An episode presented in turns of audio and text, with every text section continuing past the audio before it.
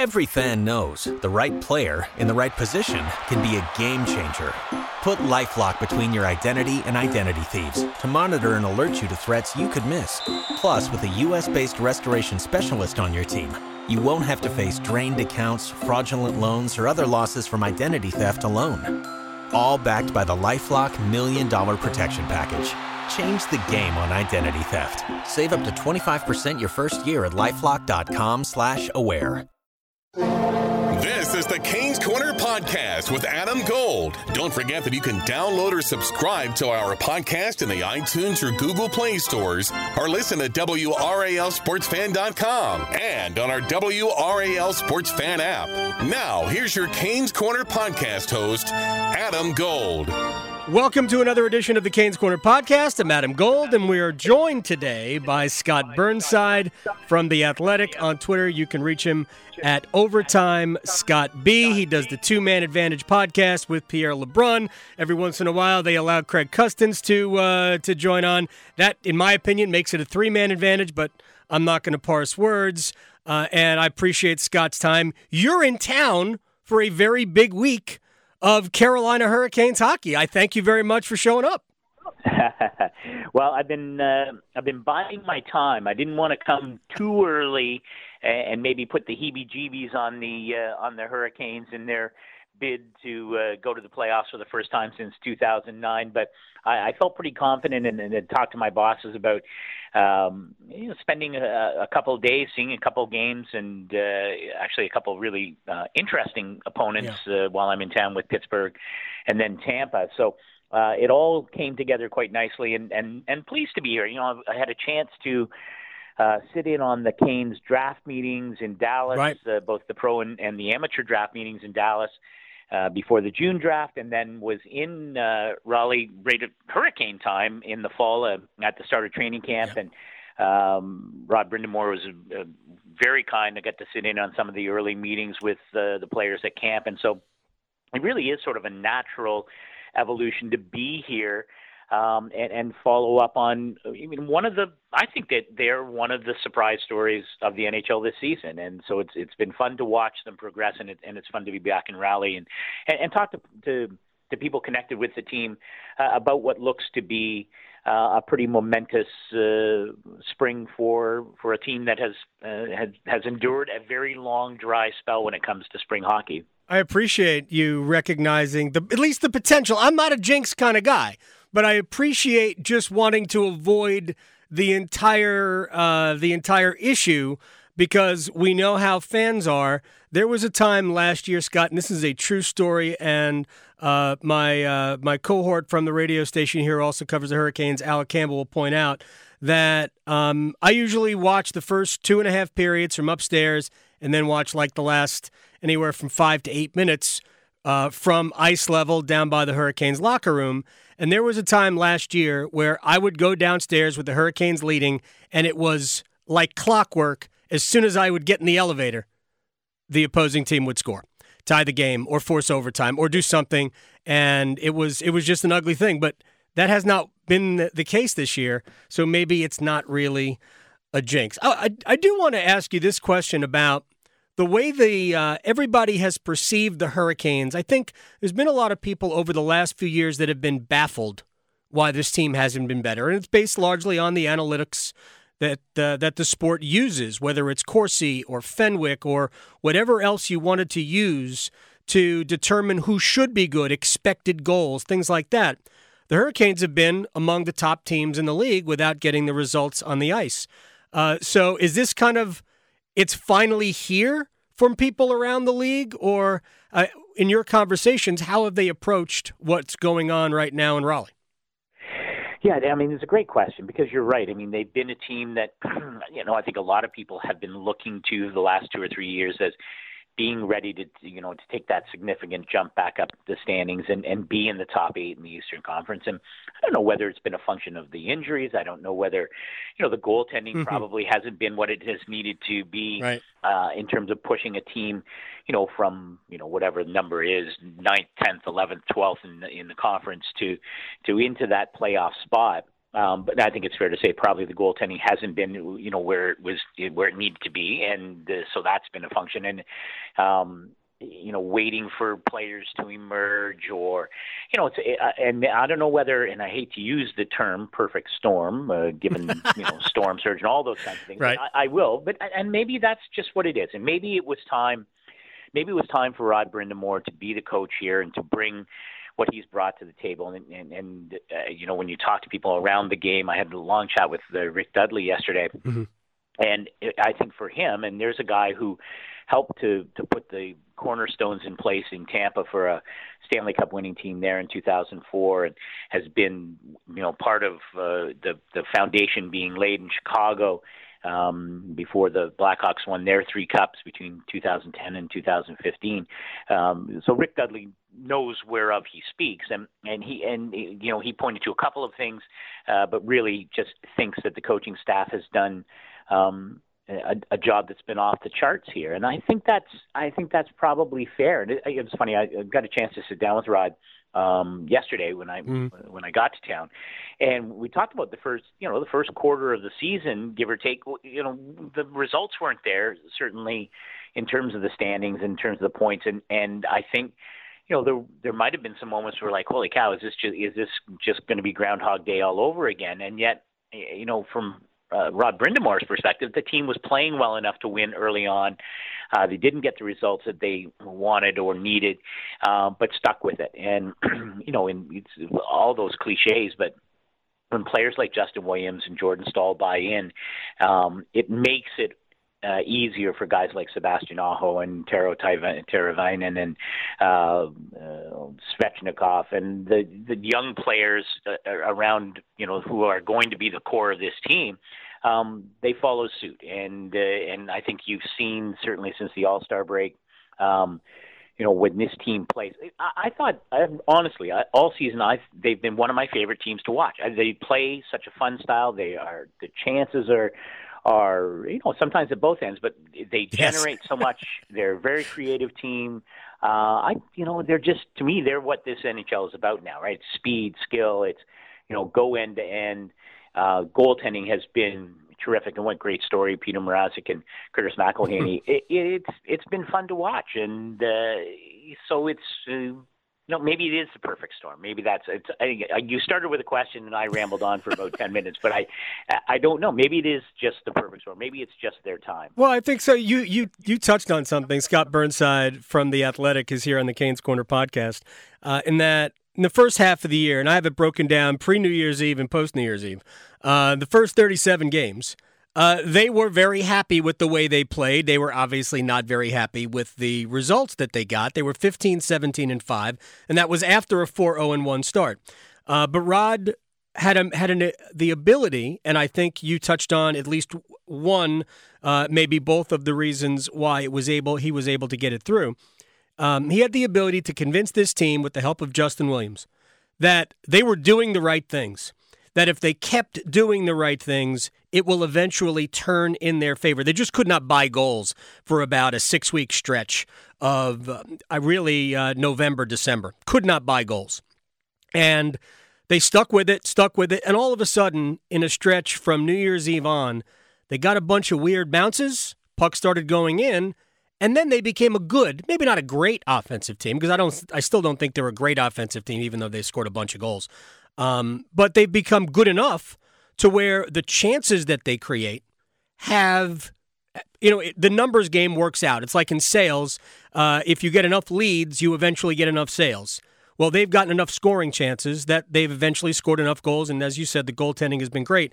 But to me the what Brind'Amour and Williams have done as a tandem which they did as players by the way um, what they've done as a tandem coach and captain to convince these guys to continue to do the same thing over and over again and it would eventually work to me is the under the unsung story of what this team has been about. Because I would argue they played better before New Year's Eve in terms of the style that they want to play even than they've played since I think you're absolutely right. And Rod actually said the exact same thing. He said our best hockey was in the first 25 games, and you know that's a that's a gutsy thing to say in some ways when you know when you when you look at what's happened since the All Star break or since uh, January 1st or whatever your line in the sand is.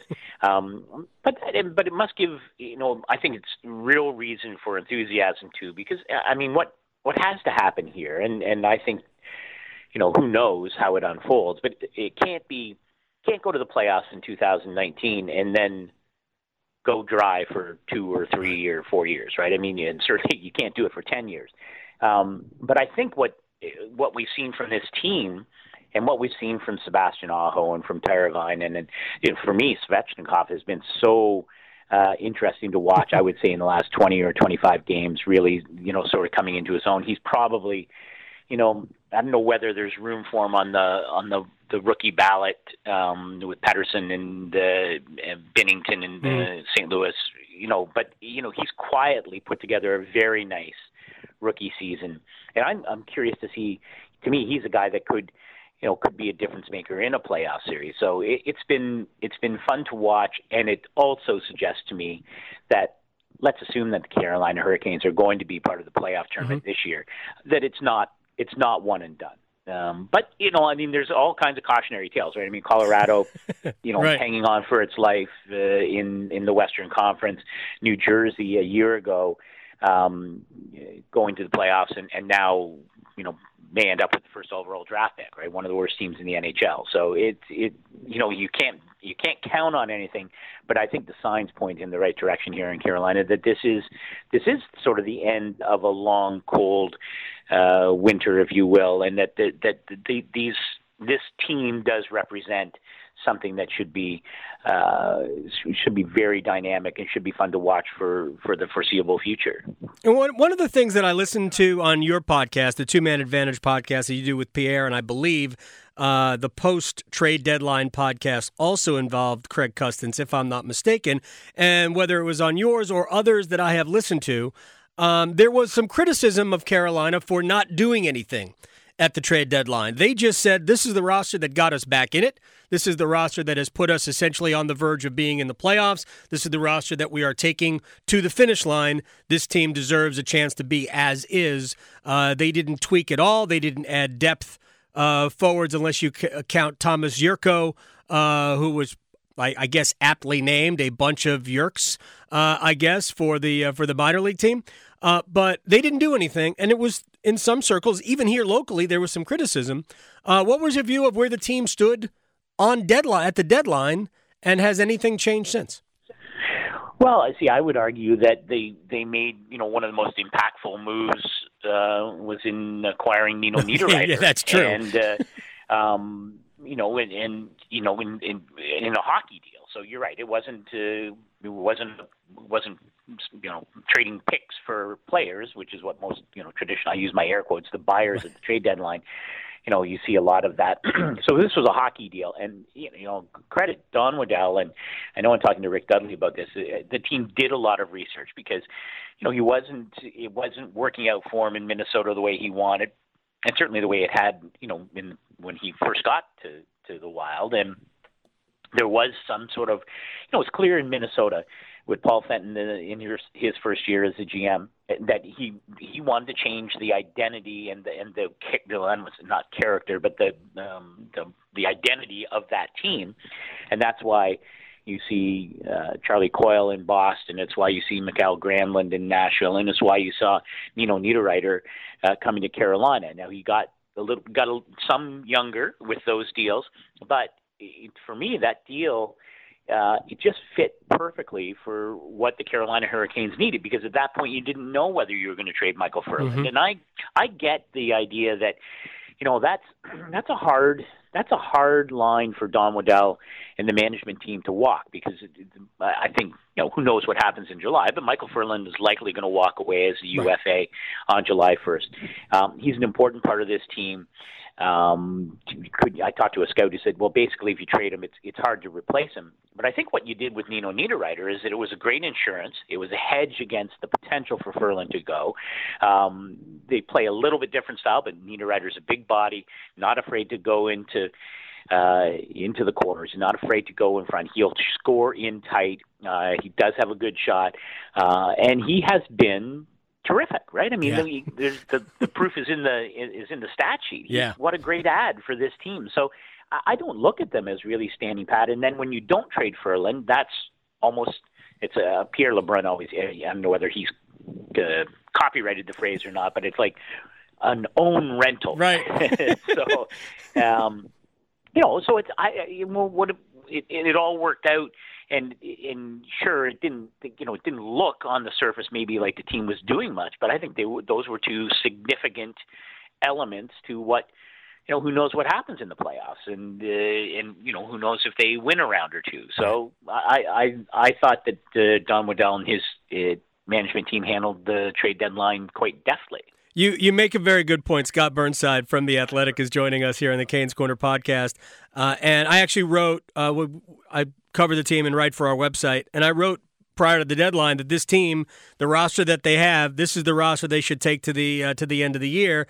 uh, and it was about a month or so after the Nino Niederreiter Victor Rask trade. I don't think Paul Fenton takes Don Waddell's calls anymore uh, because that is that's going to be like uh, Curt Flood for Ernie Shore or whoever was traded, and uh, not the Lou Brock for uh, Ernie Broglio. I actually think the trade was uh, in baseball. I mean, the Cubs got fleeced in that trade, and uh, or Rick Wise for Steve Carlton.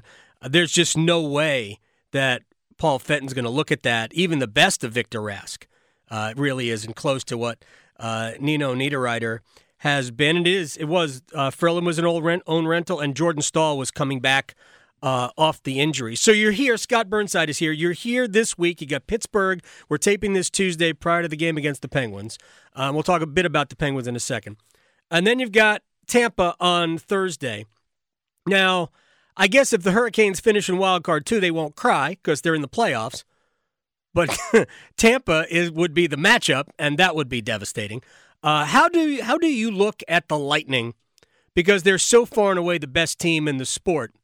But once everything resets to zero when the playoffs begin, are they still that much better, or does the gap n- naturally narrow? Yeah, I mean it's a great question, and it's, I mean, listen, to me, one of the great, uh, you know, the compelling parts of this final two to three weeks of the regular season. You know, as we're chatting here, most teams are now closing in that you know, on that 10 game left mark, and and some teams are inside that now. So we're it's down to brass tacks, and it, the scramble in the in the East is to avoid being in that second wild card spot, and it's it's such a great it, it's such great drama or theater because you got Columbus and all that they did at the trade deadline. You know, Jarmo Kekalainen pushing all his chips into the middle and saying, "Okay, let's go for it," and really, you know, sort of hanging on by the skin of their teeth. Uh, I think Montreal, it, you know, has played themselves out of the the playoff race, but it's it, you never say never. But they they do seem like a team that has has run aground. The offense has dried up there, and even with Carey Price playing as well as he has for the most part, uh, they just don't seem to be able to to to, to gain the gain the traction that they'll need to get in. But it stays the eight teams that are in as we're chatting now, and I think that's probably going to be the case. The jockeying for positions, and we're talking about everything from first place in the Metro, home ice is the second place team, and then filtering down and avoiding that second wild card spot. It could be any of those mm-hmm. teams, really, right? The, you know, a bad week by the Islanders or the Capitals, um, and it changes the complexion um, even in terms of the top end of the metro. So it, it is great theater, and really the, the the key element is to avoid that second wild card spot in playing Tampa. And, and to your question on, they are so they are like they're a million miles from the rest of the NHL right now, right? They just are. But you raise an, an excellent point because we've seen in you know as recently as uh, 16 and 17 when Washington won back-to-back Presidents Trophies, and I remember in 16 particularly uh, acquiring Kevin Shattenkirk. Yeah. Um, I think it was 16, maybe it was 17. Regardless, the year that they acquired Kevin Shattenkirk from St. Louis, uh, and I remember thinking that's as good a team in Washington as there's ever been, and that this is their time. And of course, they get dumped in the second round. And um, the ability to elevate your play in the playoffs is critical, and it will be just as critical for Tampa as it is for any of the other 15 teams that make the playoffs. Now they're going to start with a bit of a head start. Um, but if they can't find a way to play even better, to find a, a different gear of urgency and uh, all of those kinds of things, um, then uh, then somewhere along the the way, someone will trip them up. I doubt if it happens in the first round, but uh, let's just say for fun, it's Pittsburgh and right. in the first round. Do you how how how often do you throw your you know your your bet down and say I'm going to bet against Sidney Crosby and Evgeny Malkin, assuming he's healthy and back for the playoffs. Uh, Chris Letang, who looks like back and and should be ready for the playoffs as well. Geez, that, that's a you know that's a first round series that, that you'd want to pay attention to, even if there is an enormous gap in the standings heading into it. Yeah, and also if you think about what Columbus did by adding Duchene and Dzingel, and they've got Jones and they've got Werenski, and they're just loaded top to bottom. They have three legitimate, uh, dangerous lines. If that's the matchup for Tampa. I mean, that could be a problem too, especially you've got a world class goaltender in Bobrovsky although he has not been world class in the postseason. Yeah, and I think that, I mean it's a terrific point, but it's interesting because Carolina saw the good Bob yeah. recently, and uh, in a game that you know by all rights the Carolina Hurricanes should have come away with two points, or at the very least should have been able to get a loser's point by uh, going to overtime or a shootout. Right? They, that's yeah. what they deserve, given how well they played, and it didn't happen, of course. And if that Sergei Bobrovsky shows up uh, in the first round, and if regardless of who they're playing, but let's say they they settle into that second wild card spot and play Tampa, that becomes a very interesting series because I, I John Tortorella is a, a heck of a coach.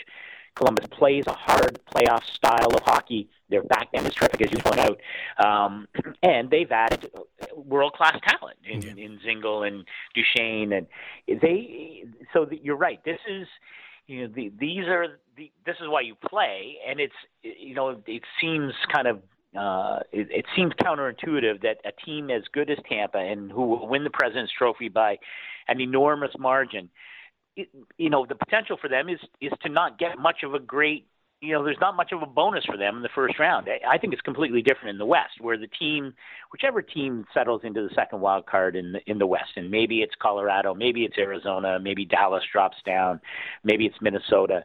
Um, those teams aren't very good, relatively right. speaking. And if you're Calgary or San Jose, maybe Winnipeg can edge back into the the number one seed in the in the Western Conference. But that, there is an actual, in theory, there is an actual benefit to being that top seed. Um, and I, I'm sure if, if Tampa draws Columbus or Pittsburgh, they're going to look at, at the, the sheet and go, geez, you know, 130 points, and that's we get Sidney Crosby. That doesn't seem like much of a deal. Yeah, well, I'm I'm sure they would rather draw Carolina, and I, am not trying to disparage the Hurricanes. Uh, the the game down there which is one of the uh, only eight that her- the Hurricanes lost in regulation uh, so, since New Year's Eve. The game down there, Carolina was the better team for roughly 52 minutes. And then Tampa scored power play goals about two minutes apart on not questionable penalties. They, they were penalties. They probably should have gone been coincidental minors twice, but it doesn't matter. Uh, the Hurricanes definitely did commit penalties. Uh, and then Tampa just did what Tampa does uh, and they just erased not being the better team because their level of talent is off the charts. Um, where do you? I mean, could Carolina finish first in the Metro? I mean, because I think the range for them is because they're only six points behind Washington and the Islanders. There's game. I think Carolina has a game in hand. I I think Washington still wins the division, uh, but they Carolina could finish anywhere from second or. Uh, I mean, they could still miss the playoffs, especially if they don't beat Montreal on Sunday. Yeah, well, that's it. That's the that is the you know the the harrowing part I'm sure for for fans and and maybe for the players. Although I think the my sense of this team is that they they know what they have to do. They, this is not a team, you know, and again because the offense seems to be clicking. And you're right, people can go dry at, at a moment's notice, I suppose. Uh, but uh, to me, it's harder for a team like Montreal to get back up off the mat, um, having you know at one point not too too long ago, battling with Toronto, uh, ahead mm-hmm. of Boston. Uh, you know, contemplating. You know, at one point, I think we were contemplating a, a much uh, long-awaited Toronto Montreal playoff series. I think '79 was the last time those two teams played in the postseason. Wow. Um, and now Montreal is completely, you know, they've they've faded, and it's I think it's harder at this stage of the season to to come back, and especially with so many games now going to overtime or a shootout. Those three point games are killers for teams like Montreal that has ground to catch up and teams to leap over. So, um, you know, could Carolina end up in first place? I, you know, to me, that's more of a stretch yeah. than with the, the three point games. I, I, what I don't think is beyond the pale is could they have home ice advantage? Yeah. And could they settle into that second spot in the Metro? And uh, this week is interesting, of course, with Pittsburgh, Tampa, of course, that game against Montreal. Uh, I like what Carolina has done though, where they have taken care of business for the most part. They've beaten teams that they needed to. You know, the win over Buffalo, even though they got down early. Um, th- that's the mark of a team that is in a pretty good space. I think when you don't have those. Uh, you know that you don't let points uh, run through your fingers that uh, you know that you should be able to put in the bank and so this week becomes interesting and puts you know there's some pressure on Pittsburgh of course less pressure on Tampa, uh, obviously, but I think there is a possibility for Carolina not only to go to the playoffs, but to have home ice advantage. And how much fun would that be? I mean, there's a, that would be a pretty good way if you're going to break a 10-year playoff drought. Uh, home ice advantage and being able to tailgate and and hang out to, before games one and two. Yeah. And uh, again, I'm old enough. I I was here in 02. I was here in 06, here in 09. Um, you know, people you know people don't understand that it's the you know this is as fun a place as there is um, or one of the most fun places I think come playoff time to to watch a, a hockey game as there is on the on the NHL uh, landscape. All right, final thing for Scott Burnside uh, from the Athletic at Overtime Scott B on Twitter, Two Man Advantage podcast he does with Pierre LeBrun on the Athletic. It's outstanding. Uh, subscribe to it as I do and download it uh, as soon as it's there. All right. All right. I didn't want to spend a ton of time on it because, frankly, we're over the story here. But during the Buffalo game, I got wind of a story that I think is just uh, important to just uh, kind of insert into a conversation. How do you think players around the league view the storm surge post game celebrations the Hurricanes are doing? Yeah, that's a good question. Um, I don't. I uh, my guess is they probably don't spend a lot of time thinking about it. Um, but I don't. Um, I like. I don't get any sense that of any kind of you know quiet backlash or oh my god that's embarrassing or you know any of those. I I I get zero sense of that. I, I honestly here's my here's what I honestly believe. I, I don't think I, my guess is if you pulled the 650 other players or whatever the number is, the very few would would you know would be on the care meter above one or two.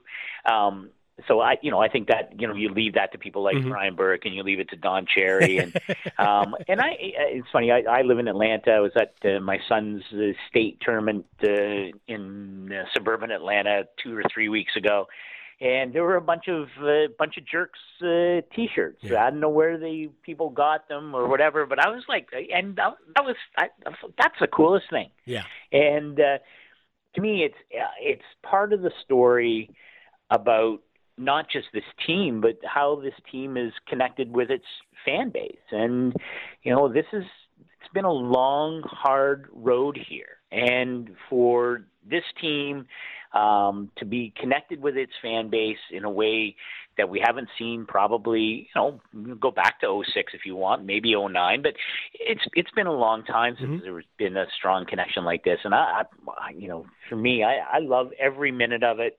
Uh, I I I wait for it like hundreds and hundreds and hundreds of fans who aren't at the games, uh, you know, that I tune in because I want to see what they're going to do next. And uh, I don't think there's anything wrong with it.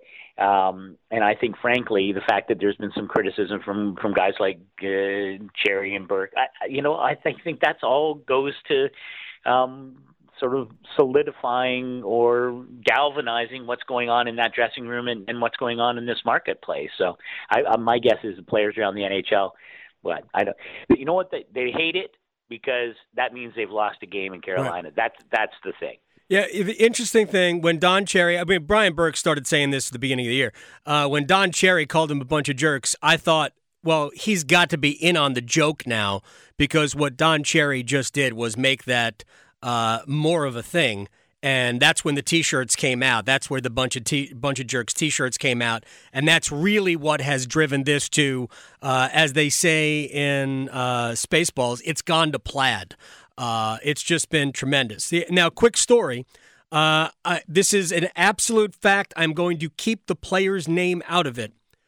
Asked one of the Hurricanes staff if it would be okay.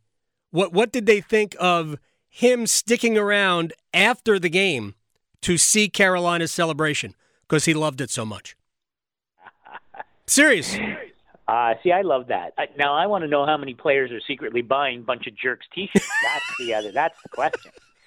uh, that's you need to need to find out whoever's selling them and how you, track that. How many are going to NHL arenas and dress uh, practice facilities uh, around the NHL? That's that's where the true story is. We are a bunch of jerks, uh, and that doesn't have to do anything with hockey. Scott Burnside from The Athletic at Overtime, Scott B on Twitter, the Two Man Advantage podcast with Pierre LeBrun. It's nice to see you here. Uh, we hope to see you here again in the middle of April because that only means playoff hockey. Scott, thank you very much for the time. I appreciate it. We will talk soon. Anytime. That's this week's Canes Corner with Adam Gold. Download or subscribe to our podcast every Monday during the Carolina hurricane season in the iTunes or Google Play stores, or listen at WRALSportsFan.com and on our WRAL Sports Fan app. And don't forget, for the latest Canes coverage, log on to WRALSportsFan.com. Every game on the Canes radio flagship, 99.9 The Fan. If you only have a 401k, you're not getting the most for retirement. Wait, what? Add a Robinhood IRA on top, then they'll boost it by 3%. You can do that? And if you transfer in any retirement account, you get 3% on top of that. Is there a limit to the match? No limit. Robinhood Gold gets you the biggest contribution match of any IRA on the market. Sign up for Robinhood Gold at Robinhood.com slash boost by April 30th. Subscription fees apply. Investing involves risk. 3% match requires gold for one year from first match. Must keep IRA for five years. Match on transfers subject to additional terms and conditions. Robinhood Financial LLC member SIPC.